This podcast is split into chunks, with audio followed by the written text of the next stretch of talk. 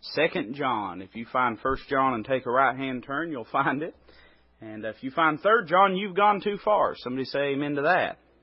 Second John tonight, just 13 small verses in this personal letter.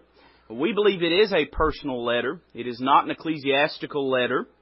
Uh, there are some that would hold that this letter is written in some sort of symbolic way to a church. I, I don't adhere to that. I probably would not call a man a heretic if he believed that, but I believe that when John says it's unto the elect lady, I believe he is speaking specifically about a person.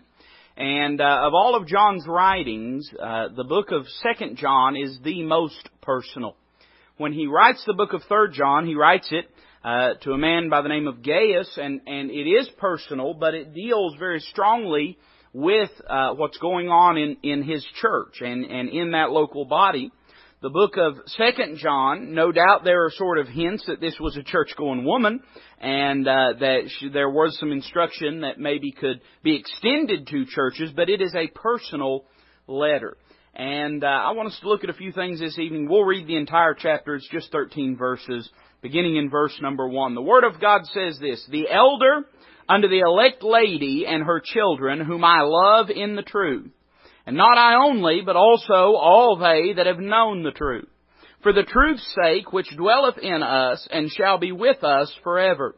Grace be with you, mercy and peace from God the Father and from the Lord Jesus Christ, the Son of the Father, in truth and love.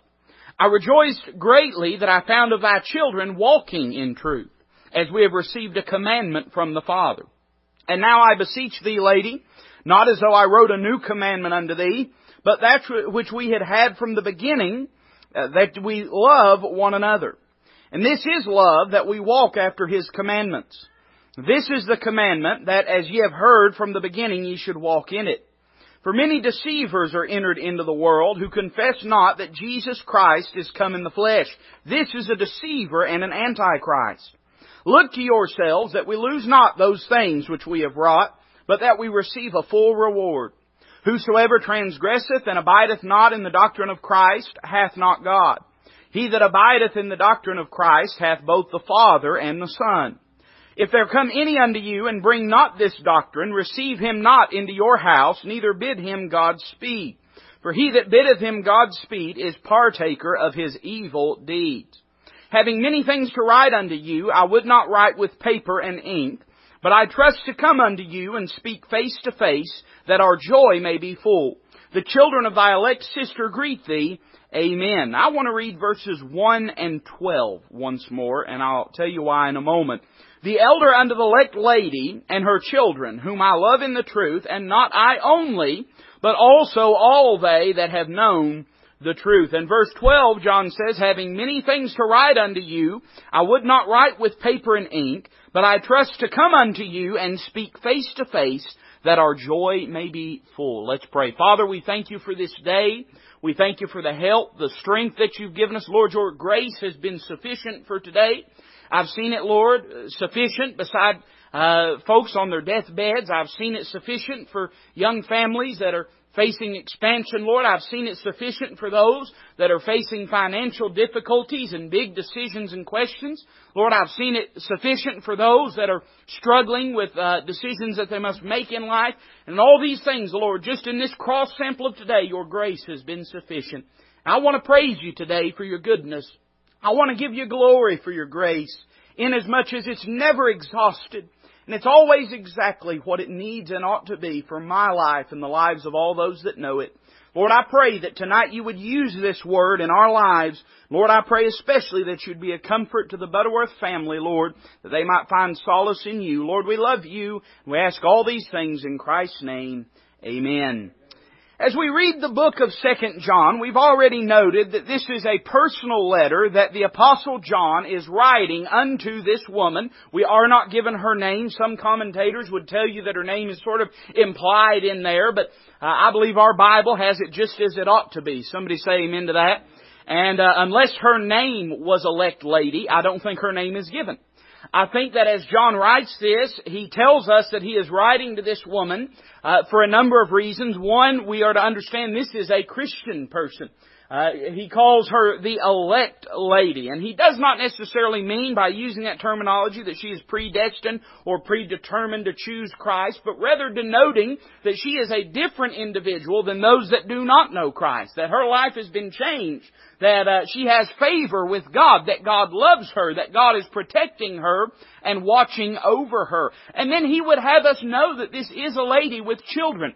I think the very same way that he uses the phrase sister in verse 13 is the same way he's using the term lady in verse number 1 and a couple other places. I think it's a literal term. And uh, you say, why would God tell us that? Well, I think sometimes we have a tendency to view the Word of God as this cold and uh, distant and remote thing. Maybe we view it as something that's good for the preacher, good for the missionaries, you know, it's good for the Bible teachers, good for a Sunday school teacher. They need that sort of thing. And, uh, but let the church tend to those things. Let the preachers and the missionaries and the evangelists, let them tend to those things. And I'll just sit back and I'll just drink it in, soak it in, I'll just eat whatever's fed to me. But John is speaking specifically to this woman, to her family, about some of the decisions she must make, some of the stands she must take in her Christian walk. Let me tell you something. Every one of us, if we're born again, we have a Christian walk. And that Christian walk is not to be lived vicariously through the pastor or the Sunday school teacher or even through the local church. Now listen, I, I believe in the local church, amen. I, I believe the only kind God has on this earth are local churches. Somebody say amen to that. Uh, I understand there is a universal aspect to the church. I understand that everybody, once they're born again, they are placed uh, spiritually within the body of Christ. But inasmuch as God operates through the church, I believe He operates through the local church. Let me tell you something. Your spiritual walk is not to be farmed out to be the responsibility of the local church. You have a responsibility to maintain that individual walk. And as he writes these things, there's a few words that I, and a few statements I would have us notice before we get into the preaching. Now, the first thing that I want you to notice is in verse number 12, he tells this woman that there's a lot more that he wants to say. Now, one could beg this question then, if he had a lot more to write unto her, why did he not just wait until he saw her face to face? He says there are some things I want to tell you, but I don't want to write them on paper and ink. I don't know if that was because he didn't want to implicate her. I don't know if, it was because he didn't want to get her in trouble. Christians were being persecuted left and right. Or maybe it's just because he understands that there are some things. Listen, if you ever have any of these text message conversations, you ever have any of those, you know there's some conversations better to be had face to face. Somebody say amen to that. And maybe that was the reason that John said this. But I do understand this. If there were things he wanted to write that he did not write, it is because he believed he would see her very soon. He says, I'm going to see you face to face. But then there's a flip side to that, which is this. If there are some things that could wait, that means the things we have right here are some things that couldn't wait. If John understood that he would see this woman face to face, he understood that he would be able to relate these things, then there are a handful of things, and they occupy this little book of the Bible, that he could not trust to wait any longer. John is an old man by this point. You'll have varying dates given for the writing of Second John. They usually are sometime between 80 and 90 AD. And if, if John was, was, uh, you know, just 15 years old when he walked with the Lord, and very likely he was older than that because he was a fisherman, he was an entrepreneur, but if he was just 15 years old, uh, then that means that John is up, he's an old man by this point. Uh, there have been 50 years past. He is no doubt probably in his uh, 60s or 70s. John understands that he can't run as fast as the young men that run and carry letters. He understands the journey may be perilous for him. And there are some things he wants to say face to face, but a few things he says, these can't wait. I must share these with you. That ought to give us an urgency as we read the book Second John that there are some things that John felt like could wait a little while, but these things he wrote must have gotten to her as soon as possible. You know part of the reason I think that? Uh, look at verse number one. I told you I'd tell you why we read those. Well, I've told you why we read verse 12, but look at verse number one. John says this, the elder unto the elect lady. Now we understand that term elder in the New Testament is a, is a synonymous term for that of a bishop or a pastor.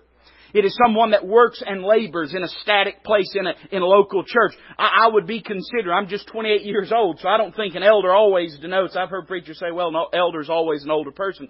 Uh, but the, I think that as we see that term used in the New Testament, I believe it is a, a specific term with connotations, and uh, I think that me as a pastor uh, would be able to use that term. Now I don't use that term. It even makes me uncomfortable when I see, uh, you know, they'll do an obituary in a few days. No doubt they'll say what everyone does. They'll call me the Reverend Toby Webb.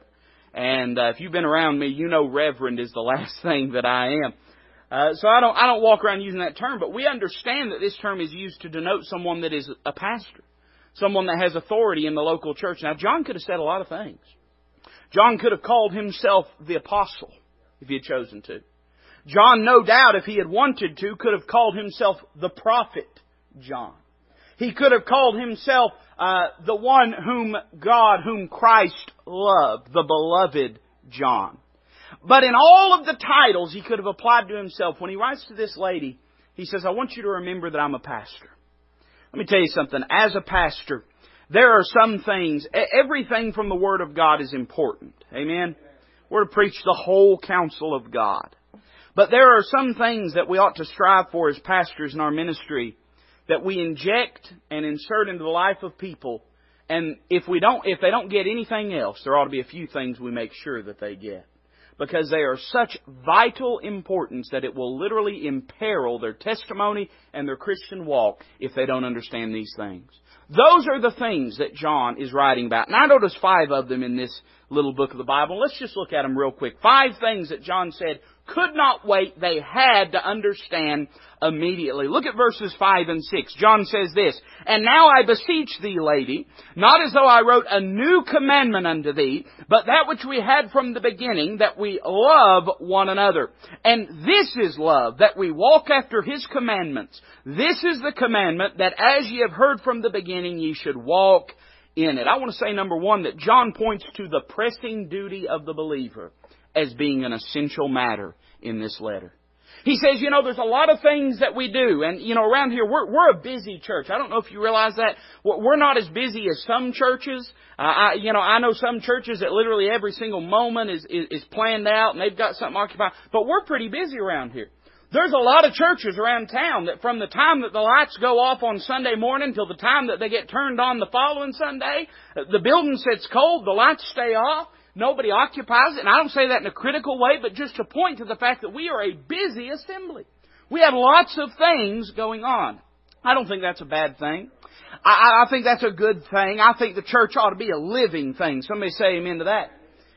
But John says in all of the things that you do in the local church, whether you are cleaning, whether you are teaching, whether you are doing maintenance, whether you are laboring, whether around here, whether you're cooking, you know, I mean, uh, whatever it might be, he says, don't ever forget your primary duty and function in that local body is summarized in this commandment. And he basically says two things. He says, number one, to love the saints. To love the saints. He says, I don't write a new commandment to you, but that which we had from the beginning. He says that we what? That we love one another. Let me tell you something. If, if we get to the place, and I've met people like this, where they're just miserable. We all have bad days. Amen? And some of us, some of us get more than others. Amen? We all have bad days. I, am not going to stand up here and lie to you and say that I never get in the flesh. That there's times when uh, that, that there's never times when somebody gets on my nerves or bugs me or or bothers me. I mean, if any pastor tells you that his people never bother him, he's a liar. Somebody say amen to that because he's flesh and bone, just like everybody's flesh and bone. I've got a wonderful church. You all are wonderful people. Uh, God is good to us, but I'm a human being. I get in the flesh. I get out of sorts sometimes. You probably do the very same thing. There's probably times when you have bad days, when it's rough, when you get in the flesh, when it's a struggle to show love towards the brethren. But when we get to a place where we literally are doing it out of formality with no care, compassion, or concern for the people in the pews around us, something is deeply, deeply wrong. Part of the reason churches struggle with this is because they do not afford opportunities for fellowship. That's part of the reason we afford lots of opportunities for fellowship around here. Uh, you know, the Sunday night thing, and I, I love that we do that Sunday night thing. You know, that was actually started as a weight loss thing. Does anybody remember that? The best laid plans. But you know what that really is? And there's multitudes of people, and, and some of you in this room could probably testify to this, that you got to know our people in that Sunday night ministry. That's when you sat over there. It's when you talked to people. That's when you found out how many kids people had, where they had worked, where they had retired from, what they liked to do, what their hobbies were. It's where you connected with people and got to know people. You know why a lot of churches have trouble with their folks loving each other? Because they don't know each other. If you don't know one another, I mean, some of us, if you get to know us, you're going to love us less. Amen. But, but primarily speaking, You've got to get to know one another to love one another. And let me tell you something, when we get to the place where we don't love one another, something is deeply wrong. That's our primary thing. To love the saints. Let me tell you, I, I'm not, I'm, I, I believe in lifestyle evangelism in as much as, as confrontational evangelism is, is basically anemic without, without a lifestyle to back it up. Uh, but but I'm not a big advocate for for lifestyle evangelism. The the preacher that we had the week of revival, he talked about. He said, you know, I've never had anybody come up and say, well, I like the way you live. Tell me about Jesus.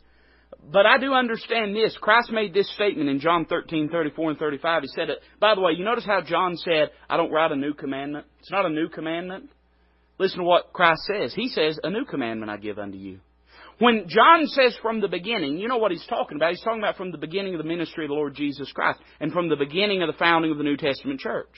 John's saying, we've not changed up our message here because Christ gave that commandment. Christ said, a new commandment I give unto you that you love one another as I have loved you, that ye also love one another. Then he says this, By this shall all men know that ye are my disciples, if ye have love one to another. You'd be amazed what a testimony just loving the brethren will do and will be. You know, one of the chief ways that we exhibit that, when we pull out of that driveway and head towards Walridge Road, that's one of the ways we convey that. Because people start to wonder. I'll tell you right now, lost folks don't enjoy going to church. I know a lot of saved people don't enjoy going to church. But when a lost person sees someone that does enjoy going to church, that tells them something. That tells them that's not like all, all, those dead churches they've been to time and again. Man, we got Easter coming up. Churches will be packed all over this city. No doubt our church will have people in it that would not be here were it not for that calendar day. And I don't discourage that. I encourage that because, hey, they may come hear the gospel and be born again, or they may come and God may stir them to their backslidden condition and they may get right and get in. I, I, I'm not critical of that, but I'm aware that a lot of people this Sunday are going to pack into dead churches just out of formality. Man, what a testimony it is when they come into a place and they say, "Man, these people love one another." I mean, they didn't. When they go to church, they, they don't. They don't go to get out. They go to get in. You know, they go to fellowship. They they go because they love each other and they enjoy spending time around each other. Now, all the love in the world doesn't fix folks' character flaws, and I'm not implying it does.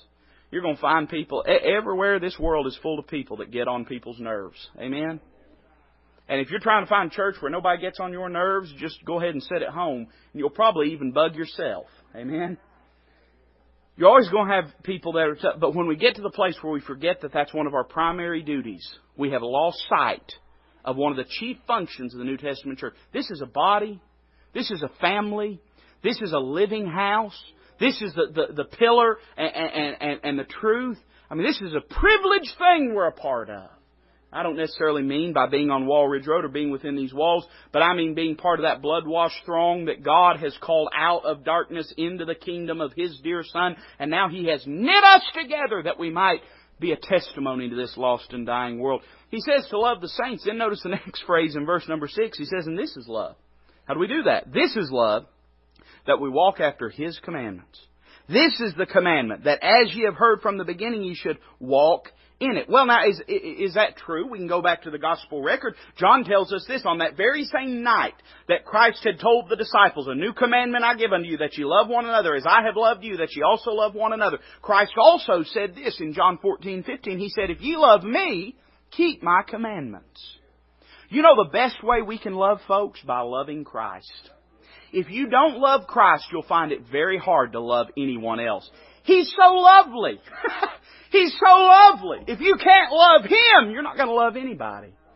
And how do we convey that love? By living for Him. You'd be amazed how many times the Holy Ghost won't let you be ugly to somebody.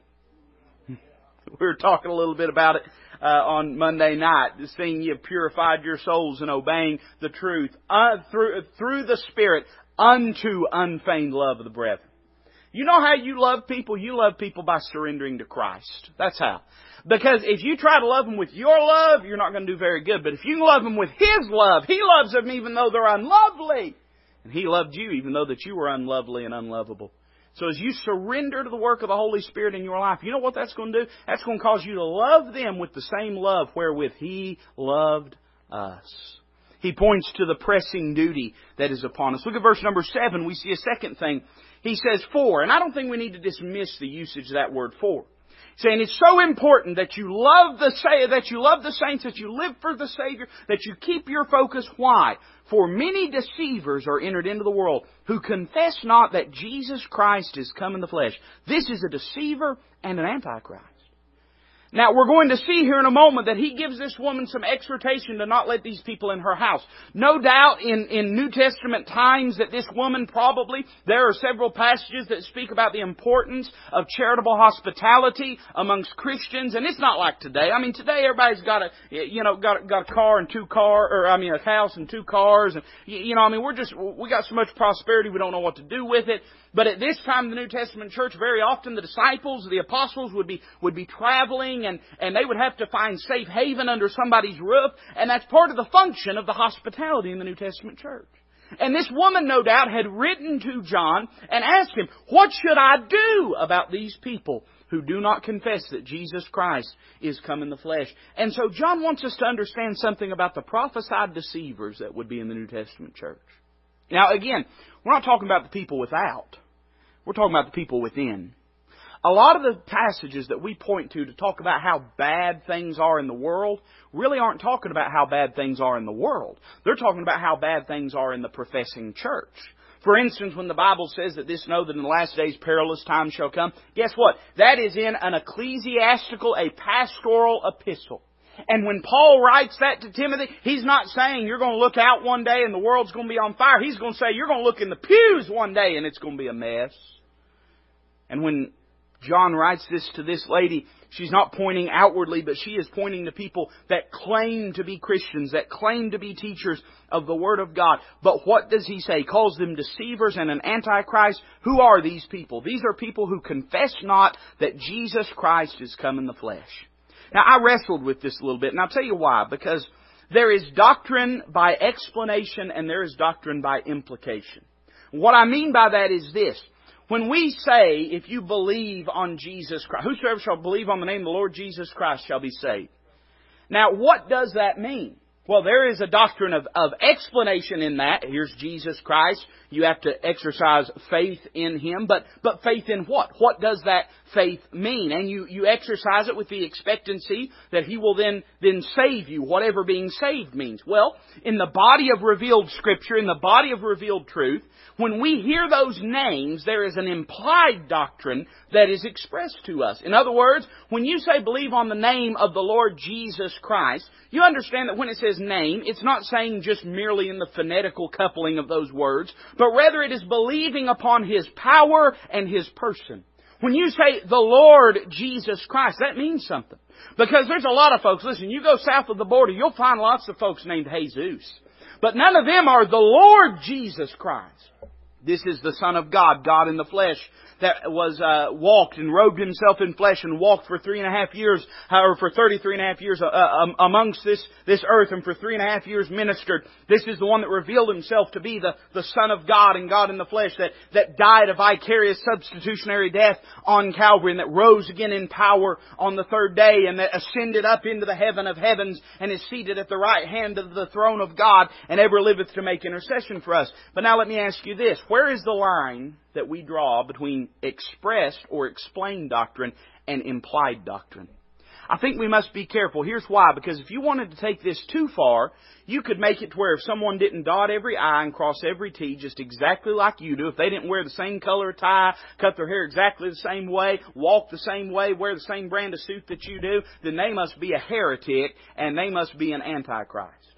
So we must look to the text to reveal to us what exactly this means. Well, I see a few things that I want you to notice. I want to say that one of the things that they are denying is Christ's story. Because it calls him Jesus Christ. Now, when we say Jesus, that is the human name of the Lord Jesus Christ. That was what his family would have called him. That's what society would have called him. And when John writes to this lady and says Jesus, that has a definite body of context and narrative attached to it. Could I, could I say it this way? The Jesus of the Bible. They may say they worship the Jesus of the Bible, but if their Jesus is not like the Jesus of the Bible, then it's not the Jesus of the Bible. The Mormons worship a Jesus. The, the, the, Jehovah's Witnesses have a place in their economy of heresy and apostasy for Jesus. The Roman Catholics have a place for Jesus. But when you begin to line up what they believe about that Jesus, it is not what Scripture reveals about Jesus. They must accept His story. They must accept His sonship because He's called Jesus Christ. Now that term Christ is a title. It's the Messiah, the anointed one. We understand that when we consider that terminology, Christ, it implies several things. It would imply uh, the prophetic nature, the fact that God had foretold that Christ would come into the world. That Christ is the very Messiah. That He's not just a good man. That He's not just an apostle. That He's not just a preacher and a teacher. That He's not one of many, but He's the one and only. He is the very one. He is not a sacrifice lamb. He is the sacrifice lamb for your sins and for my sins. And all of the things that He said about Christ, we must accept. Now again, we understand that some might plead ignorance upon this case. But I would suggest to you that the people that are being pointed to in this verse could plead no ignorance on this place. These people are professing to be teachers. In other words, I know a little child when they come to vacation Bible school, you know, and they hear my little boy, he's been, and I'm excited about it, man. I, and I want, I just want to brag on our Sunday school teachers that all of them that are working and laboring. I, I appreciate what you're doing because I'm seeing it in my little boy's life as well. Uh, we'll be sitting around. He's got this little paper that he got that's from, I guess, from down here. I hope he didn't get it from the JWs or something, but but he, and he'll go through and he'll point, there's crosses, and he'll say it's the crosses. He'll talk about Jesus dying on the crosses, and he'll, he'll point to the empty tomb, because Easter's coming up, and he'll say, that's the tomb, and he'll point to the rock, he'll say, that's the stone that was rolled away. Just a little fella, but he understands some of those things. But I know my child is not going at his age to understand all of these truths. I understand that, and, and, and God understands that too. But that's not who we're talking about here. We're not talking about a little two, three, four, five year old child in children's church. We're talking about people in the New Testament church that profess to be teachers and pillars and, and pastors and leaders. And if they reject what the Bible says about the Christ, then they are none of His. He says a third thing. I like this. It says Jesus Christ is come in the what? In the flesh.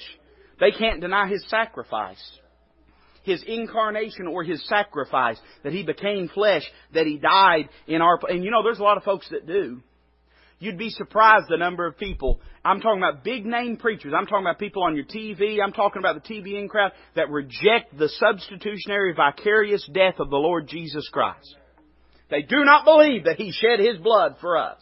They do not believe that He died in our place. I think those people are deceivers and an antichrist. And then he mentions another thing. I would say that they can't deny his success. Because it doesn't say that Jesus Christ was come in the flesh. It says Jesus Christ is, present tense, come in the flesh. And that denotes that that, there, that very flesh that He walked around for 33 and a half years in, that very flesh has been by the power of God raised from the grave and has been transfigured and has been glorified. And He is even at this moment in that glorified flesh, seated at the right hand of the Father. It was a visible, literal, bodily resurrection. They cannot deny that and still be saved. Boy, I know, I know it makes me uncomfortable to say it too, but if the Bible says it, we ought to say it. It cannot deny the resurrection and be born again. It cannot deny it. I would say that we see the mark that betrays, but I would denote the mystery they convey. It says this, this is a deceiver and an antichrist. It does not say the antichrist, but it says an antichrist. Isn't that unusual? Isn't that unusual that it says that? Now, these are not just people that are mixed up. These people are deceivers and an antichrist. That means that per- it don't matter if they fill auditoriums. It doesn't matter if they fill stadiums. It doesn't matter if they have all the best-selling books. It doesn't matter. Uh, and, and I listen. I'm not against filling stadiums. I'm not against having best-selling books. Those things are not bad in of themselves. But I'm saying just because they have those marks of success, that does not vindicate their their teaching and their positions. They may have all of those things. But if they deny these vital elemental truths of the Lord Jesus Christ, these people are not just misguided, they're not just mistaken, they are a deceiver and an antichrist. And what does it say? Listen to what it says in 2 Thessalonians 2 7. It says, For the mystery of iniquity. Now the context of this is the rise of the Antichrist. And Paul says, For the mystery of iniquity doth already work. Only he who now letteth will let, we believe that to be the Holy Ghost, until he be taken out of the way. Paul said this mystery of iniquity, this global conspiracy to form a one world government and to set on its throne the secular humanist teachings of the Antichrist that deny Christ, that push away all of the things of God. He says even on that day, even when Paul wrote that book, he says it's working even now. You can look around. Me, me and my brother were talking about it last night. You know, all through, and I got to be careful. I, I'll get way out in left field, and I and we'll waste a bunch of time. But let me just say this: that all throughout history, the European continent was ruled by powerful families. When the Industrial Revolution happened, when the fall of the Papal States took place, all of a sudden these families disappeared. What happened to these ruling families? Look what happened in Russia, dynastic for, for hundreds and hundreds of years. Then all of a sudden the rise of communism and, and, and the, the squashing of the dynastic regime and the, and the dynastic family. And now all of a sudden these people own, own like 90% of the world. All of a sudden they've just disappeared. I would suggest to you, and I won't say much more than to say what I'm about to say, I would suggest to you that those people are still in positions of power. I would suggest to you that though secular humanism seems to be the mantra of today, in other words, a belief that, that God does not exist, that what we are is just nothing but dirt and worms lead it up one day when we die and there's nothing after the grave, I would suggest to you that is merely smoke and mirrors hiding the darkest of occult principles that drive the most powerful people in this world. That mystery of iniquity, it's still working. You don't listen, you don't look at what they say they're trying to do, you look at what they are doing. Europe is burning tonight. Why would, why would, why would European leaders seek to cause such chaos? Well, the reason is because every time you have chaos, the masses of people look to someone to calm that chaos. And there's a power vacuum and a power grab. And all of a sudden, the people behind the scenes, you don't ever see it happen, but their grip gets a little bit tighter. One of these days, all of the masks will be taken off. The Antichrist, he'll wear a mask until halfway through the tribulation period. And when that happens, he's going to break the false covenant of peace with the nation of Israel. Paul says he's going to set himself up in the temple of God to be worshipped as God. He'll rip that final mask of secular humanism off and he'll say, I am God and you'll worship me. And in John's day and Paul's day and in this day that we live in, there are deceivers in the, in the church, the professing church, that are trying to coax to herd people into a mentality of accepting whatever the status quo is, accepting whatever tolerance demands of us, whatever we must do, not, not, listen, not to make peace, but just to maintain peace, to try to keep people from being upset. And I'm going to tell you something, Jesus Christ is an upsetting figure in this world. One of the ways they seek to do that is to rob him of all the truth that the Bible conveys about him. Look at verse number 8. Uh, he, he denotes the pressing duty. He denotes the prophesied deceivers. But he denotes the present dangers that believers are in. He says, Look to yourselves that we lose not those things which we have wrought, but that we receive a full reward. Now, I don't think this is, if you read that, it sort of sticks out. It's like he's going one direction, then he goes another direction. And yet, in the next few verses, he goes back to the importance of purity in doctrine. Why does he insert this truth in here? The reason is because I believe as he's writing this letter, the, the danger that is uh, imposed upon this lady and her children and upon every local church all of a sudden floods his mind, and he must remind them that there are some things we can lose if we're not careful about who we run with. Let me say, first off, there's a danger that we lose our testimony. He says, look to yourselves that we lose not those things which we have what? Which we have wrought. The things which we've worked for. The things which we have gained. The hard work that we have done. Let me tell you something. We need to count it precious. Precious what we believe. Doctrine is an important thing. Anybody that says doctrine is not important, that they either don't know what they're saying or they're wrong. Because doctrine is of vital importance to the New Testament church. It, it, it, constructs the identity of who we are and what we believe in this present world. Doctrine is of vital, vital importance in this world. And we need to be careful about our testimony as it concerns doctrine. We need to, to maintain. Now, we ought, there are things other than doctrine, but doctrine is never to be put on the back burner. I don't want a church that's doctrinal but dead. But I don't think you have to choose between those things. I'd say that this body right here is a good example that you don't have to choose between those things. Now I'm sure there's some that shout it out louder than we do, but there's a lot of them that don't never come near the shouting we do, that have the worship that we do, and yet we do not shy away from standing upon the teachings and principles of the whole counsel of God. Doctrine is of vital importance, and let me tell you something, it is a rare thing to take a stand in this day that we live in. And we need to be careful. We need to guard that testimony. It's part of the reason you see, and I, I don't know, I don't think it's make anybody mad on a Wednesday night. Maybe if we got Sunday morning crowd, it makes somebody mad. But, but, and I'm not against devotionals. I'm not against people getting helps. I mean, I got an office that's full of those things. But you need to be careful the kind of devotionals and the kind of teachings and the kind of helps that you allow in your life. You need to be careful the kind of stuff you put through the eye gate when you turn on the TV, the kind of things you put through the ear gate when you turn on the radio. Because let me tell you something, a lot of these people, they may talk a good talk, but when you get down to the brass tacks of what they believe, they fall right within that category. We have a testimony. What should that testimony be? Of believing that we have a Bible and that Bible is perfect. I, I, people tell me all the time, all the time, and, and some of the people in this room could identify with this because you've come to this area and you, you weren't born here. People tell me all the time, preacher, you wouldn't believe how hard it is to find a King James church. You see, we're King James, so we think they're everywhere. But there's a lot of places that say they're King James, and yeah, they're King James in the pulpit, but they let their their their youth program do anything that they want, and, and Vacation Bible School comes around, and and they just do anything that they want. Uh, you know, we do this camp. I had somebody tell me the other day, preacher, it's almost impossible to find a King James Bible camp, and they're absolutely right. A lot of these, listen, a lot of this formalistic crowd, a lot of this crowd that they really, you know, they was ashamed of people that worship like us. A lot of them are way out in the left side of the field. And they've got their pomp and their circumstance. They've got their formality. And it, listen, it stretches from coast to coast. And you don't have to go more than five miles to find it in this town that claim to be fundamental, that claim to be old fashioned, that claim to be King James. But you get into those places and you find out that they stand nowhere near what the Word of God teaches about it. We better hold it precious. We better be careful about who we run with because we can lose that testimony. Let me say number two, that we lose our testimonies. There's a danger of that, but there's a danger that we lose our treasures. He says this, but that we receive a full reward. But that we receive a full reward. Now, I don't think he's talking about earthly rewards. I think he's talking about heavenly rewards. And he's saying this, there is a danger in losing some of those rewards.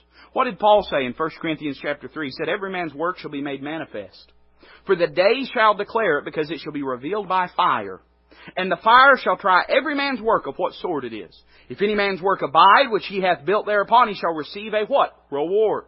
If any man's work shall be burned, he shall suffer loss. But he himself shall be saved, yet so as by fire.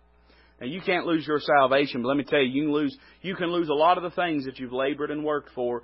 And more than anything, more than losing those things that are behind, you can lose the things that are before. We don't ever talk about because it's easy when some when somebody compromises, it's easy to look at what they gain because what they gain is temporal, but it's easy to miss what they've lost because what they've lost is eternal. We need to be careful, cautious of that. I'd like you to look at verse number 9. He gives us the present dangers. He denotes the primary distinction that we need to carry and that we need to notice. He says in verse 9, Whosoever transgresseth and abideth not in the doctrine of Christ hath not God. Now God said that. I didn't say that. God said that. If that if that if that overturns the apple cart of your favorite preacher or my favorite preacher, I'm sorry. That's just the way. And I'll I'll have to get over it just like you have to get over it. They may have done a lot of good preaching in the past. They may have been straight in the past. But if they have departed, what is the doctrine? The doctrine that we just talked about from verse number seven. If they depart from that, then they hath not God. They hath not God. He says, He that abideth in the doctrine of Christ, he hath both the Father and the Son. Now that's just as humbling as the first part of the verse is. Let me tell you why, because there's a lot of guys that I don't like what they do, I don't like the way they do it, and I wouldn't do it the way they do. But they're straight, they know what the Word of God teaches, and they abide by it, and I just gotta bite my tongue and hush, because they're a child of God. And we're not to forbid them.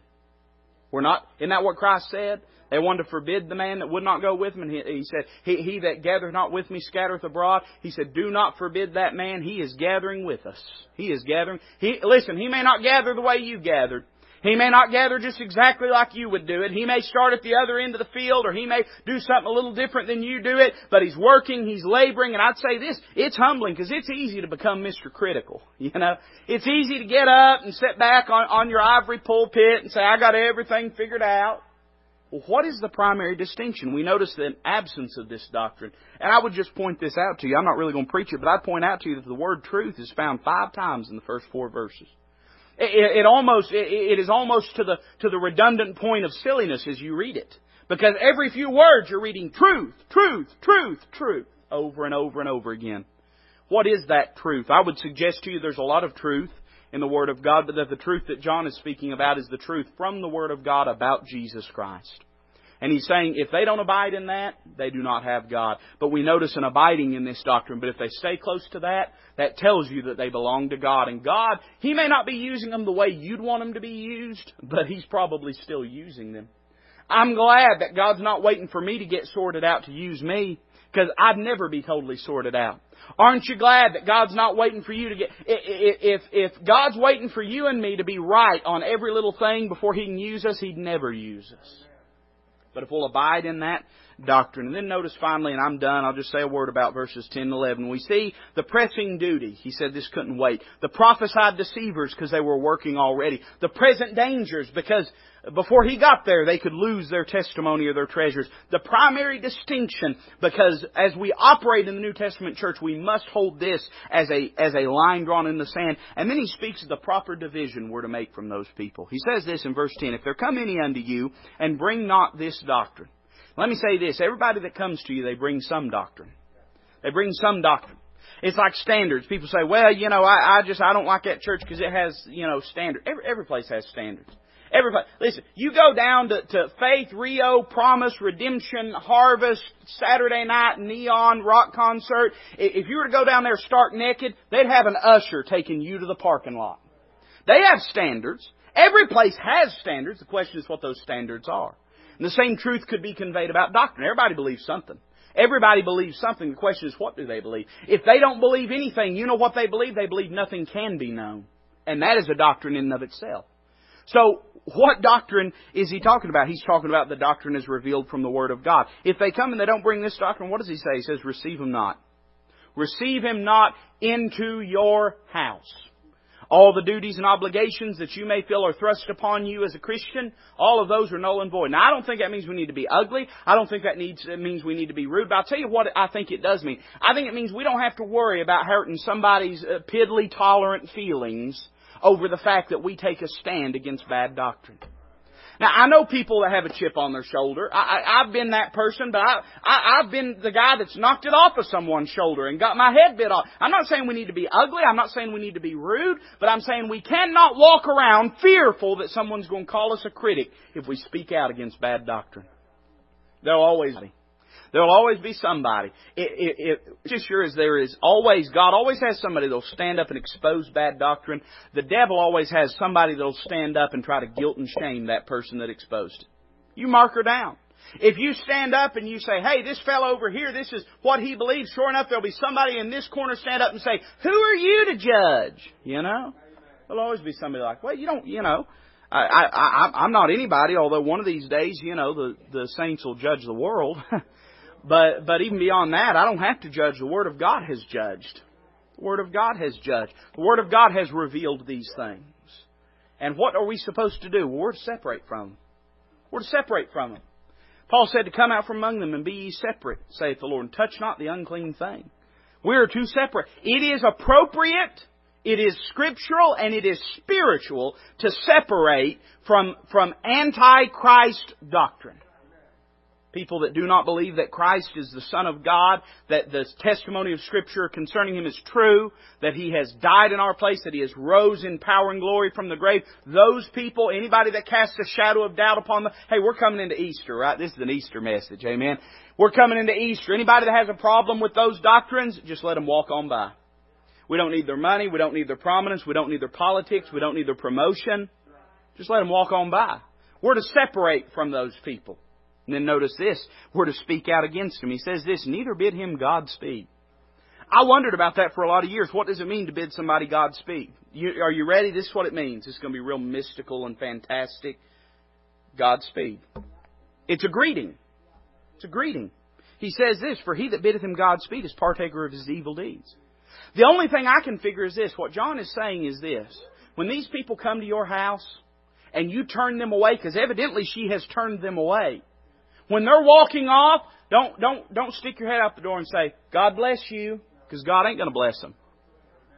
And to, and you know what more than anything it is? He is saying to not speak out against them is to by implication endorse what they believe. Now I know somebody that can't never speak a good thing about Christ because they're always speaking a bad thing about Antichrist. And I think we have to have a proper measure and balance. Somebody say amen to that. I know. I, listen, I know a lot of I know a lot of prophecy preachers that don't know their way around John three sixteen. I think something's wrong with that. Amen. I think something's wrong with that. But I think by the same token that we need to understand it is upon us, not just me as a pastor, but you as a believer, to know what you believe and to stand on what you believe. To know what you believe and to stand on what you believe. Hey, you're going to go, you're going to go down to Lifeway and pick up that devotional. Why don't you find out what that person believes? Find out what that. I'm not. I'm not being critical. If you want to go buy it, go buy a thousand of them. I'm not saying stay away from Lifeway. I bought stuff from Lifeway. Uh, go ahead, go down to Cedar Springs. That's fine. But you ought to find out what they believe.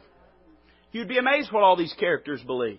You'd be shocked what, and I'm not talking about they're not King James. Everybody knows they're not King James. I'm not talking about they're not old timey. Everybody knows they're not old timey. I'm not talking about they're not Christ honoring music. Everybody knows they're not Christ honoring music. I'm talking about some of these people, they don't know who Jesus is. They don't know what Jesus did. They don't know where Jesus is now. They don't know what they believe. And yet we shovel them into our devotional lives, buddy, by the bucketful. We need to be careful. We ought to not even bid them Godspeed. We ought, we ought to not, because remember, we ought to, lest we lose those things which we have wrought, we have a testimony. And so we ought not let that lost individual down, because let me tell you something. Uh, that lost individual may say, you know, my, this Christian I work with, he likes to read after this guy. I wonder what this guy believes. What happens when they crack open one of his books? And it ain't the book you've got because, you know, the book you've got is, is middle of the road enough that don't offend no one, but they find the book that he's got where he's denying and denouncing all of these fundamental truths of Christianity. What's that lost person going to think? They're going to think, well, that's what they, that's what they believe. That's what they believe. When you, when you do that, you yoke your name to whatever that person believes. Let me tell you something. That's part of the reason I like being independent. I'm not an independent Baptist because I hate Southern Baptists, I don't hate Southern Baptists. I got family that's Southern Baptist. I, I've got family that's Presbyterian. I got family that's Methodist. I, I, I, I got one poor old fellow in my family said that he'd be Greek Orthodox if he picked something. Amen. I'm not independent Baptist. You know why? Because the only thing I want to be yoked to is Jesus Christ. And this King James Bible and the local assembly. It's the only thing I want to be yoked to. I don't trust anybody else. And I have trouble trusting the local assembly. Somebody say amen to that. I'm not interested in any of that. Man, we ought, we ought to understand these are things that can't wait. These are, these are not secondary things. They're so important that John said, before I even see you face to face, you must know these things because you must guard them and you must shore them up. Because our testimony and our power in this lost and dying world, our influence in this lost and dying world hinges upon these very things.